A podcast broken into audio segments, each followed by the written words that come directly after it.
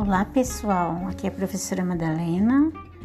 Estou conversando com vocês através desse podcast para avisá-los que não esqueçam de fazer as atividades do centro de mídias.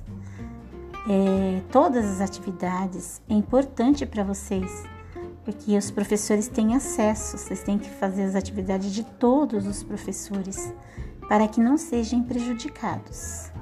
E também assistência às aulas pelo MIT, pelo Centro de Mídias, é o que vai fazer você se desenvolverem. E não esqueça, pessoal, somente os estudos nos fazem ser pessoas melhores. Por isso, não esqueça o acesso. Tenha um bom dia!